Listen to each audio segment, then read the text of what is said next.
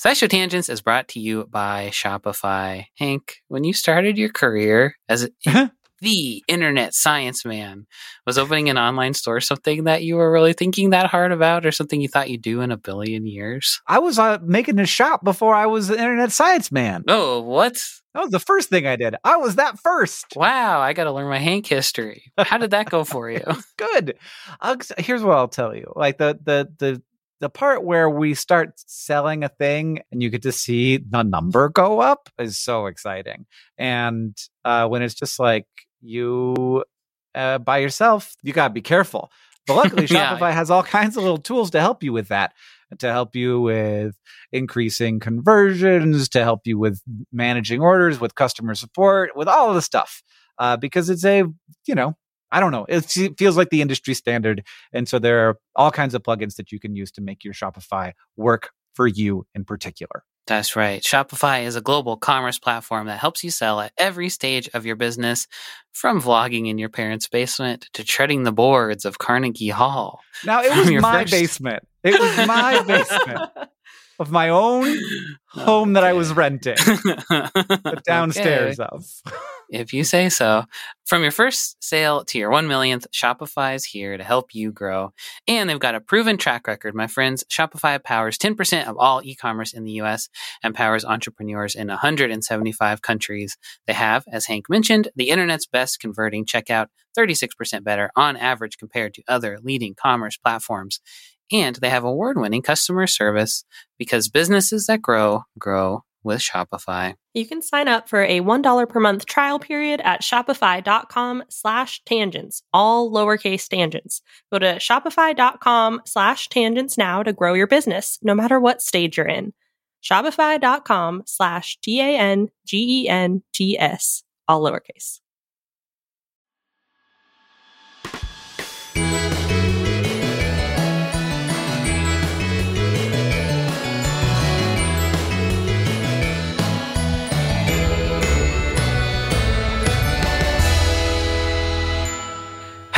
Welcome to SciShow Tangents, the lightly competitive knowledge showcase starring some of the geniuses that make the YouTube series SciShow happen. This week, as always, I'm joined by Stefan Chin. Hello, I'm here. What's your favorite flavor of Pop-Tart? Frosted strawberry.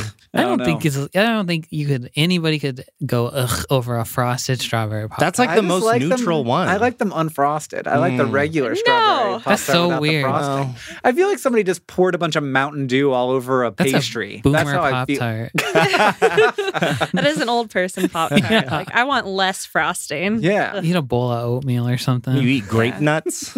I do sometimes. Shredded wheat without the frosting. Yeah, that's very boomer. That shouldn't exist anymore. It's the year 2020. We have the technology. Yeah. We can put sugar on it. And we're all babies now, so we need it. Stefan, what's your tagline? Mambo number 5. Oh, gosh. That's going to be stuck in there. Sam Schultz is also here with us. Sam, what's your tagline? Leather pants. Sarah Riley, hello. Hello. What's your tagline? Oh, no. And I'm Hank Green, and my tagline is, she won't be coming round the mountain. Hank, what's the best cloud you've ever seen? Ooh. It's a great Hank Green question. Uh-huh. I did once see a cloud coming off of the top at the pass in Glacier National Park, at Logan Pass. And the cloud was like hanging there, but then as it fell off the edge of the pass, it disappeared. And so it just sort of like was constantly water falling off the edge. Ooh, it was really neat. It's a hell of a cloud. Thanks for asking. Every week here on SciShow Tangents, we get together to try to one-up, amaze, and delight each other with science facts. We're playing for glory, but we're also keeping score and awarding Sam bucks from week to week. We do everything we can to stay on topic, but we're not great at that. So if you go on a tangent and people deem it unworthy, we can dock you a Hank buck. And now, as always, we introduce this week's topic with the traditional science poem, this week from Stefan. I'm loving it. Notes, chords, ratios, organized across time and a staff in rows. Play it, sing it, if you've got a bell, ring it. That's right, this poem is musical. Music is felt universally, whether produced by voice or drums or strings. But does a chimpanzee understand harmony or feel the rhythmic complexity? How can it be that a bunch of vibrating molecules makes me feel this way inside? Don't ask too many questions, my dude. There's only so much we can learn with MRI. Whether you're at work, whether you're at home, whether you're at a party, or if you are alone, every time is a good time to hear a musical collection of notes. Unless you're Sari.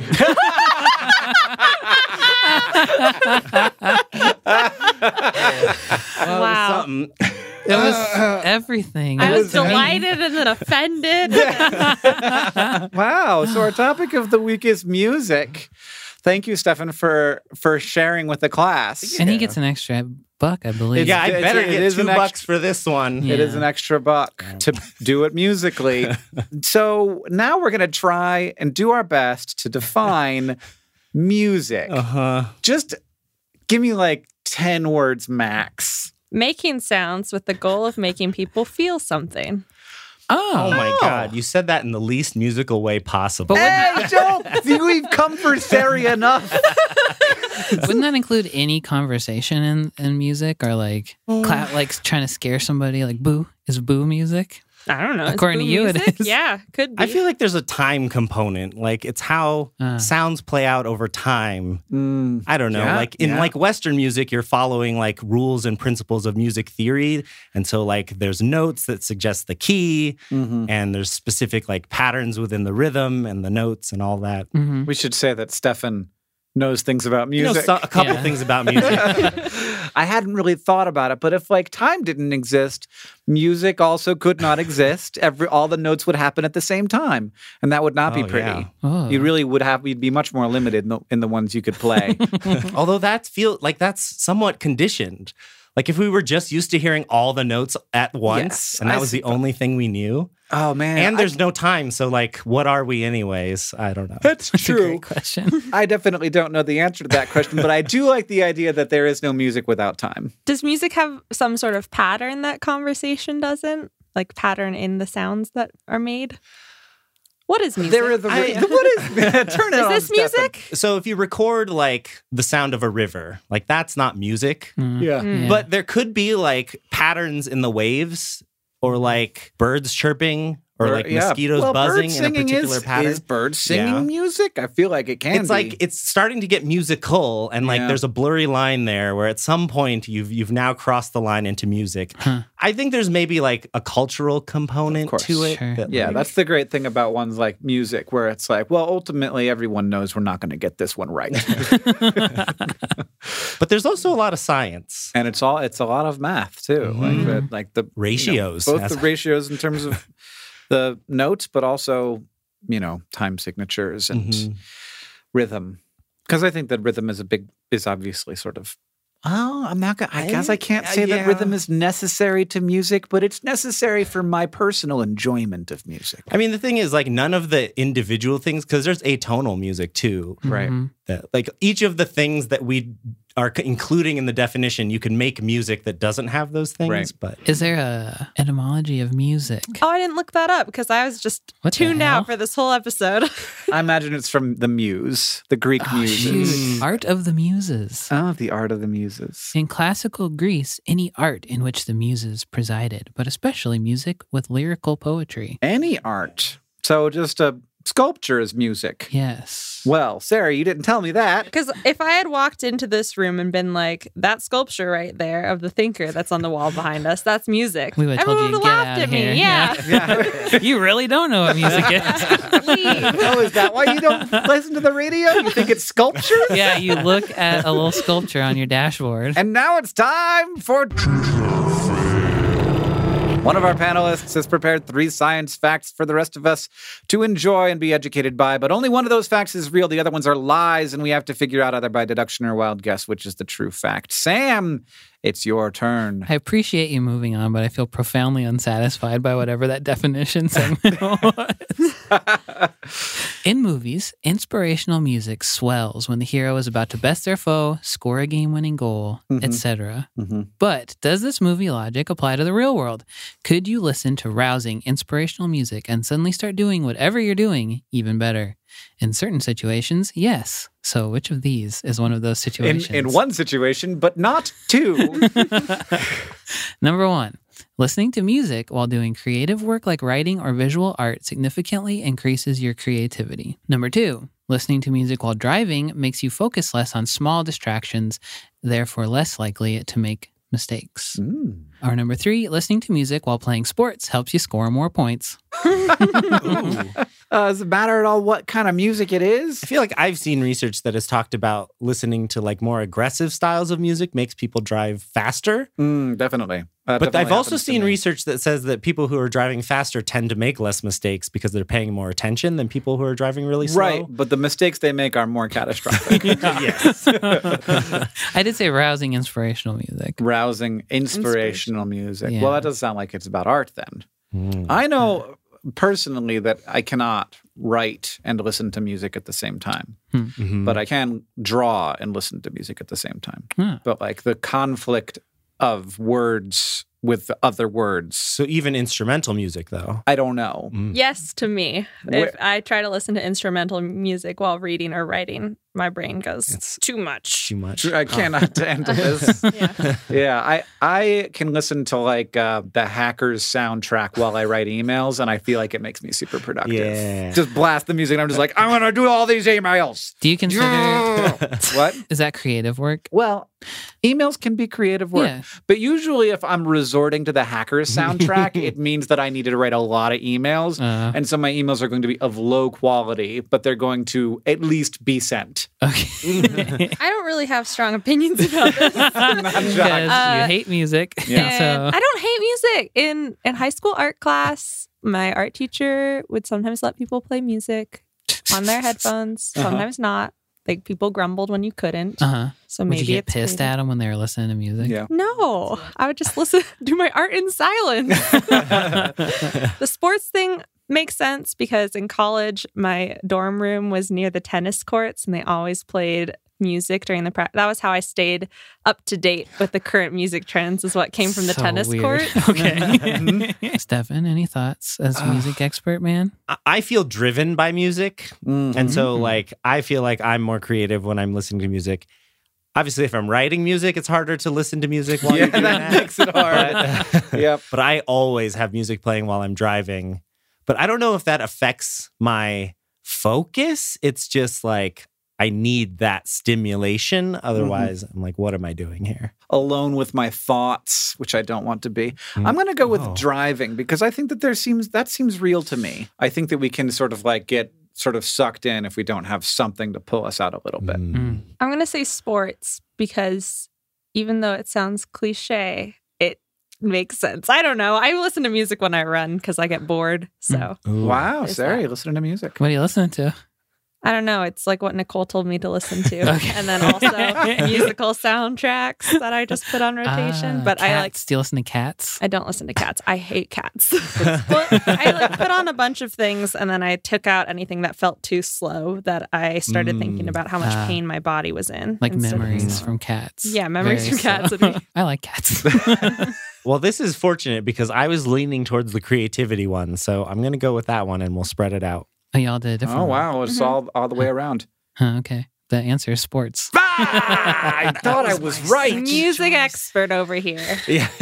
So with creative work, in a 2019 study, researchers in Sweden presented college students with word puzzles that required creative thinking to solve. The students that solved the puzzle in a library did way better than students who solved it while listening to any type of music, including music that they knew really well and just instrumental music. I think they did the worst listening to music that they'd never heard before with lyrics. This is a bad sign for me.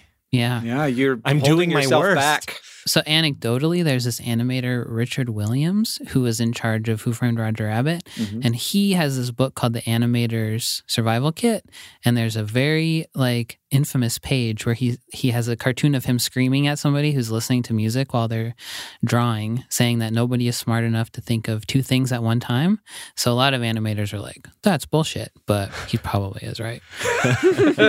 I know I have to pause music a lot when I'm like, when I really have to work on something, I have to like pause it and think really hard about it. With driving, there's a lot of anecdotal evidence of people saying that they, quote, can't see while they drive if music is too loud. And this is something that happens to me all the time. Like if I'm trying to park, I have to turn my music off because I like can't think straight. So in 2007, a study using simulated driving tests and other reflex tests showed that listening to loud like rock music in your car can decrease your reaction time by 20%. Oh. So be careful, Stefan. 20% is a lot. That isn't. Yeah. And there's evidence also that if you're listening to music, you know that that's more distracting than listening to music you don't know. Oh, yeah. So like a driving playlist where you're singing along. Oh, yeah. You make more mistakes driving. But you don't fall asleep, which is really what I'm going for. Yeah, that's the biggest mistake that you can make. So that's probably okay. And then with the sports one, in 2018, there was a study where participants were shooting basketballs from distances that they got to choose. So the study found that participants who had, and these were people who had all kinds of sports experience. So people with low self-esteem with sports who were already performing poorly at the task did not improve when they were listening to music, but people who were good at sports, who listened to music of their choosing, usually like really peppy music, took bigger chances, like stood farther away and did significantly better shooting. So if you're good at sports already, listening to exciting music will make you better at sports. But if you are sad about sports already, it will not help at all. I like the difference between being bad at sports and just being sad at sports. That's kind of what the study made it sound like. It was like people who self-rated themselves as bad at sports never got better at it, no matter what. So maybe if they believed in themselves a little bit That's more. A lesson for life. It really is. Right. Thanks. Next up, we're going to take a short break and then the Fact Off.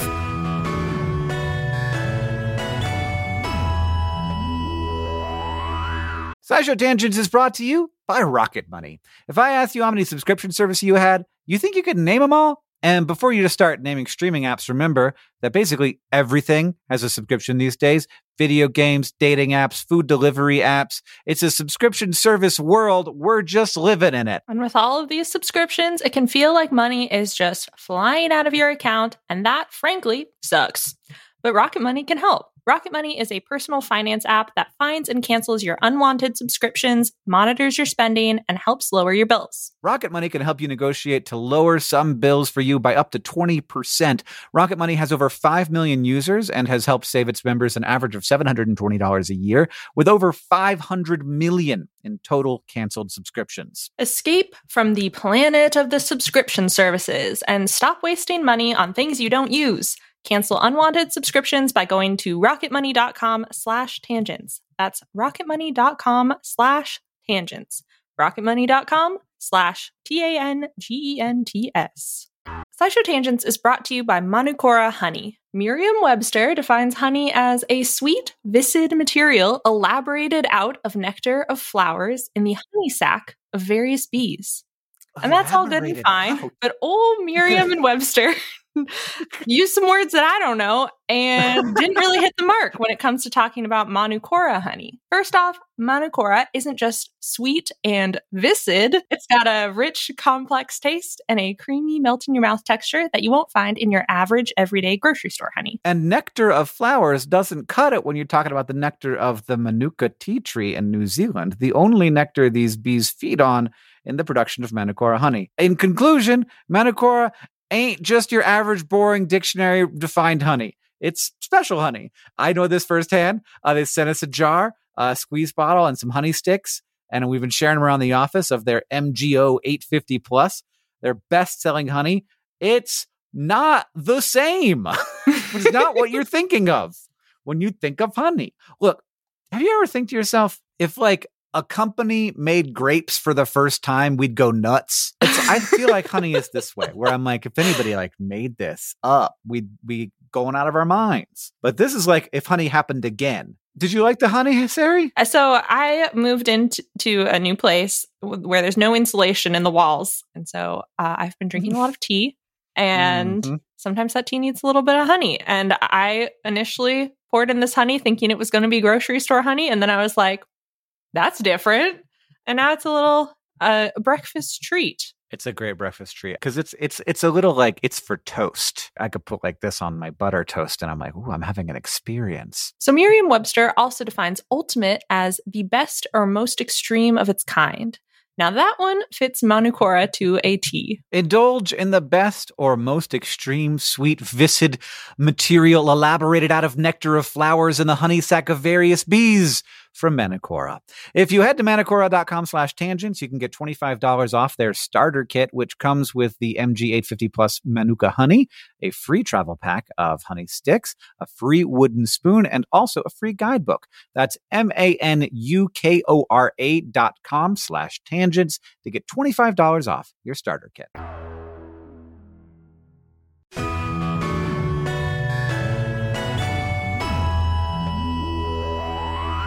Welcome back, everybody. Sam buck total. Stefan's got two because of your song. Sam's got two because you just rocked it in the Truth or Fail. And Sarah's got one because she got that good old music question right. And I got nothing, by the way. So it's my chance now to come back for you and attempt to get some points here in the Fact Off, where two panelists have brought science facts to present to the others in an attempt to blow their minds. And you get to assign your Sam buck to the fact you like the most. We're going to decide who goes first. I can't look at this. Ah, yes. So the question is, in the 2010s, the Museum of Science and Industry in Manchester, England, used an online test called Hooked on Music to ask about 12,000 participants to identify the catchiest, most quickly recognizable song. Mm-hmm. These are the 5 catchiest. But which of these songs was scientifically deemed the catchiest? Is it Eye of the Tiger by Survivor? Wannabe by Spice Girls? It's Wannabe by Spice Girls. Is it SOS by ABBA? Mambo No. 5, ooh, my tagline, by Lou Bega? Or Just Dance by Lady Gaga? And whoever's closest to number one with their guess gets to choose. Yeah. I went with Wannabe by Spice Girls. I am not changing my guess because that's the right answer. I want Sarah to sing a bar of each of these songs. I only know 3 of the 5. I don't know what the... Oh, that's good. I don't know what 3 and 4 are. That's like a natural 50-50. Yeah. You would only know catchiest songs. That's right. Oh, you're right. Okay, then Eye of the Tiger, because I felt like I knew that from the youngest age. The most quickly recognizable song is Wannabe. Yeah, the Spice Girls. I know exactly what's about to happen. Number 2 was Mambo No. 5, and then Eye of the Tiger. Mm. Oh wow, I would have thought Eye of the Tiger was second because it's like. Yeah, that's the thing. Is the first line of Mambo No. 5 him saying Mambo No. 5 though? That might be. All right, you guys, I'm gonna go first. Do you want to know about the highest note that has ever been played on a musical instrument? An instrument. Well, it was played by a laser on a guitar that is smaller than a red blood cell. The guitar is? The guitar is. Weird. They made a nano guitar out of crystalline silicon that was 10 microns long. Its length is significantly thinner than a human hair. They first made a nano guitar in 1997, but it didn't have strings that were playable, and they created a second model in 2003 that had strings, and instead of getting a very small man to play it, they can shoot a laser at it, and that laser can then, by the way that the laser light gets reflected back, you can see how fast the string is vibrating, and it's vibrating 130,000 times higher than the sound of a full-scale guitar. So it's 133,000 times higher pitched than a guitar. And the laser is plucking the string? It just shoots it, and the string then vibrates. It hits it with some photons. It's like some atomic excitation. Exactly. What? Does it look like a very, very tiny guitar? Yes. It looks like a very, very tiny guitar. Oh, yeah, it's pretty metal. Yeah. If you saw it, you would say, that's a guitar. Yeah. It doesn't actually look like it has a bridge. It looks like the crystalline silicon strings are actually what sort of holds the neck together. But if you're wondering why they did it, it's basically because they could. So the scientists said that sometimes nanotechnology has a bit of a negative feel toward it, and they want to make it not scary to people. And so sometimes they like to try and make cute things with nanotechnology. So there's no application for this. None, well, they think that there may be some applications, and they're like, oh, this is interesting. Maybe we could use it for this over here. But, like, honestly, they made a tiny guitar. Yeah. My tardigrade needs a guitar. That's right. That's right. I think this would be too small even for a tardigrade. Yeah, if it's like red blood cell sized, you could give it to like a virus or something. Yeah. Viruses are tiny. Way too small for this. Oh. Oh, no. Well, what can have it then? Yeah, blood cells. Okay. Good old. They don't have cells. Arms, though. Tardigrades need them. They're the only ones with arms. Yeah, tardigrades do have arms. Anthropomorphize our cells. Please. I can't imagine my blood. You ever seen a little movie called Osmosis Jones? Doesn't sound like you have. If you make a small guitar, but you can't play the strings, is it really a guitar? Exactly. No. It's just a picture of a guitar. Yeah. But if it makes noise, even if that noise is undetectable, it's a guitar. Now, it's not tuned. It's not. It's undetectable by ears. It's still detectable, right? It's detectable, yes. Because I feel like if it's undetectable by anything, then that's not a noise anymore. It's detectable by lasers. When they're making teeny stuff like this, are they 3D printing it? What are they doing? You know, I don't know how they make these tiny silicon crystals. Okay. What note does it play? Do they know? That is a great question. I wanted to figure out what note the strings played, but I was not able to. I'm not convinced that they know based on how they reported the number. You could totally figure it out. I think that this article doesn't have the number because it's like about 130,000 times higher. But like if you were measuring it with a laser, you could actually tell what the frequency was. And then from that you could be like, this is C sharp, 45 octaves higher than middle C or whatever. I don't know and understand anything about music at all.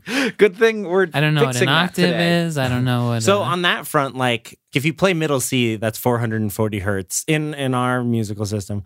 And so then if you go up an octave, you're doubling the frequency. Mm-hmm. Okay. Which is why they sort of sound related. They sound like the same note. Because every time you go up an octave, you're just doubling that frequency. Uh-huh. And so if you know the exact frequency.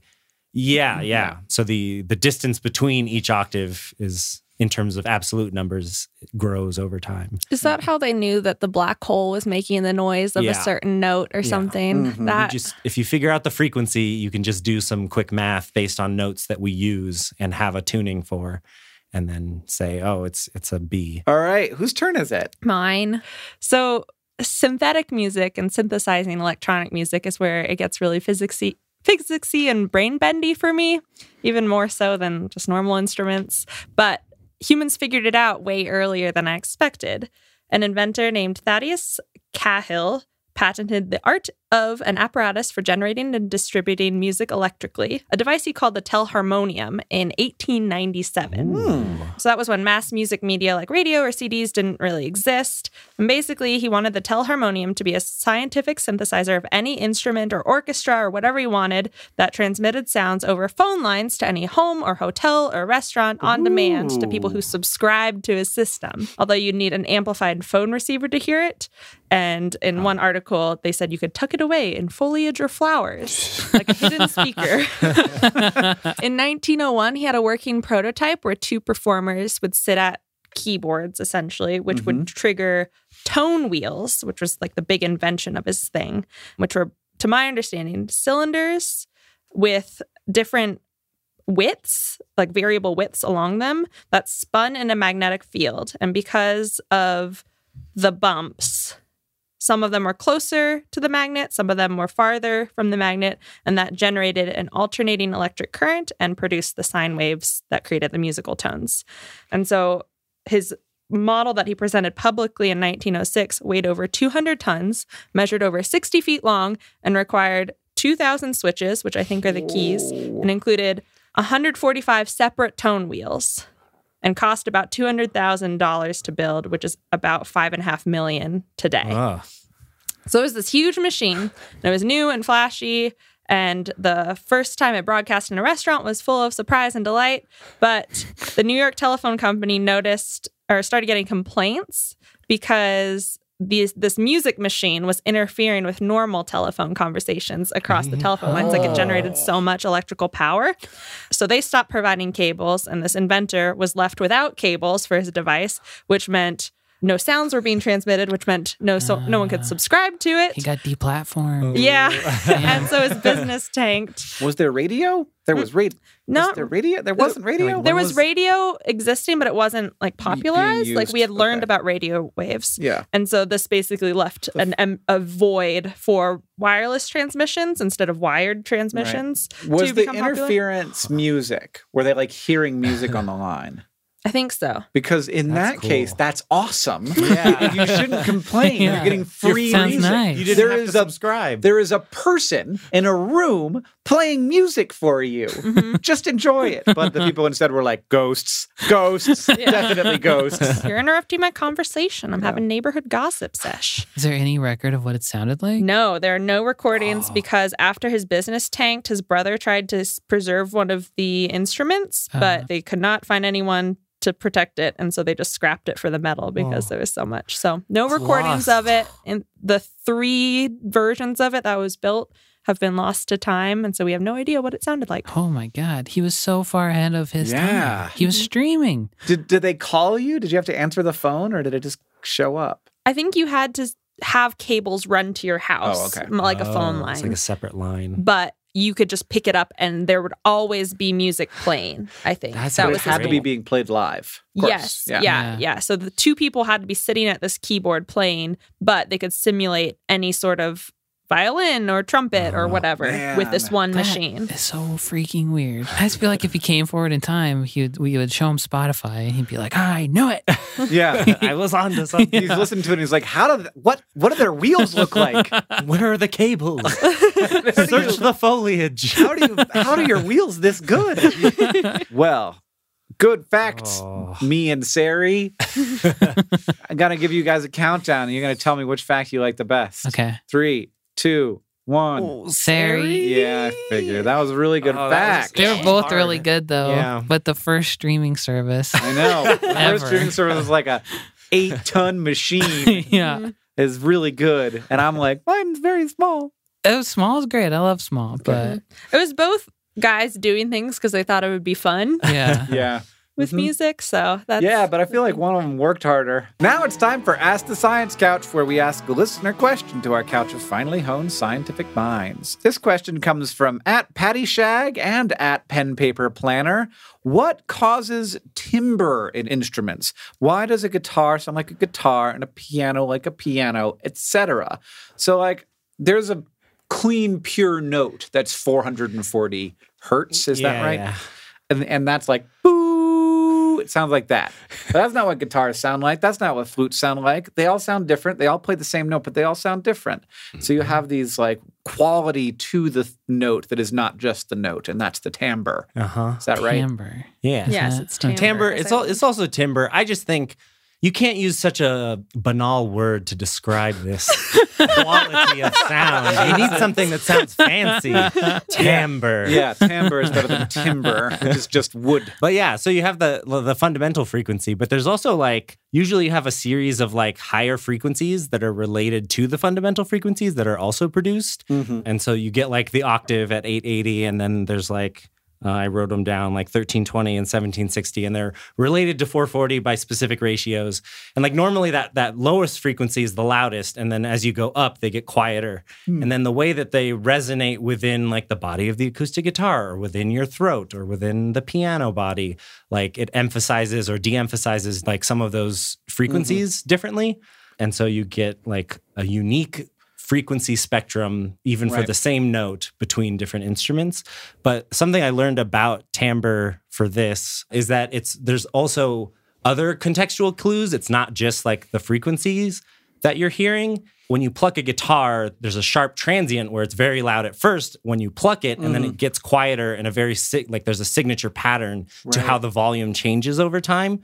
Whereas like your voice, you can modulate in all kinds of different ways, but you can't really reproduce the same kind of volume envelope that you would get from plucking a guitar string. Right. And so we learn to recognize different instruments using all these different clues. So does everyone's voice have a different timbre? Like... That's like how you recognize voices, is because our voices have these unique signatures. If you want to ask the Science Couch your question, you can follow us on Twitter at SciShow Tangents, where we'll tweet out upcoming topics for episodes every week. Thank you to at Partly Harmless, at DG Gelman, and everybody else who tweeted us your questions this episode. Sam Buck final scores. I come in with a whopping 0 points.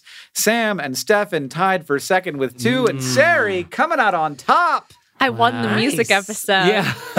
Wow. Give me a Grammy. Is that the right one? Yeah, good job. I had to go through the other three and be like, that's not the music one. If you like this show and you want to help us out, it's easy to do that. You can leave us a review wherever you listen. That helps us know what you like about the show.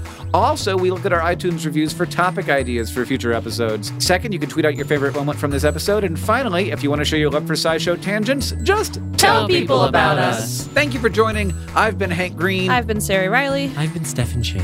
And I've been Sam Schultz. SciShow Tangents is a co-production of Complexly and the wonderful team at WNYC Studios. It's created by all of us and produced by Caitlin Hoffmeister and Sam Schultz, who also edits a lot of these episodes along with Hiroko Matsushima. Our editorial assistant is Deboki Chakravarti. Our sound design is by Joseph Tuna Medish. Our social media organizer is Victoria Bongiorno. And we couldn't make any of this without our patrons on Patreon. Thank you. And remember, the mind is not a vessel to be filled, but a fire to be lighted.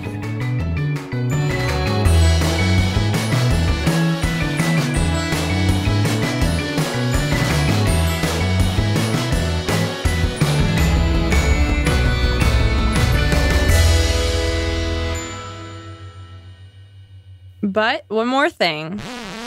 The brown note is a supposed frequency in the infrasonic range, somewhere below 20 hertz. Oh, my God. That makes people poop when they hear it. What? But it's never been proven. Oh. And we actually think it's the myth started in a New Scientist fake article from December 26th, 1974, about a fake instrument called the colophone.